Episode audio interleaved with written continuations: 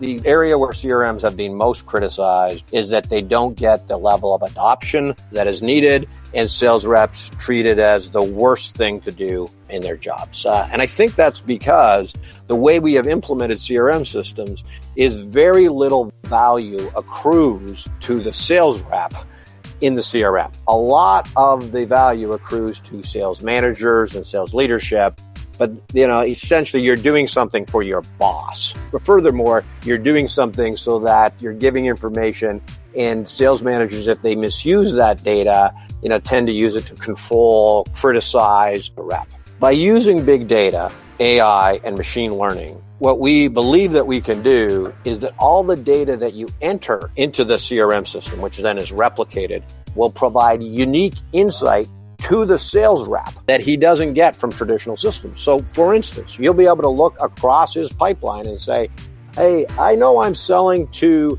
this uh, manufacturing company, but only 2% of the company's install base is within that manufacturing vertical. So maybe that's not that a great area for me to prospect and, and sell into.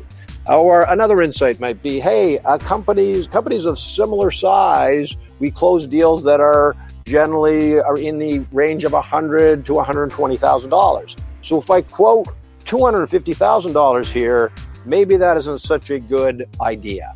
This idea that big data will allow insights into the deals based off all the deals, not just the deals that particular sales rep sees, is very powerful.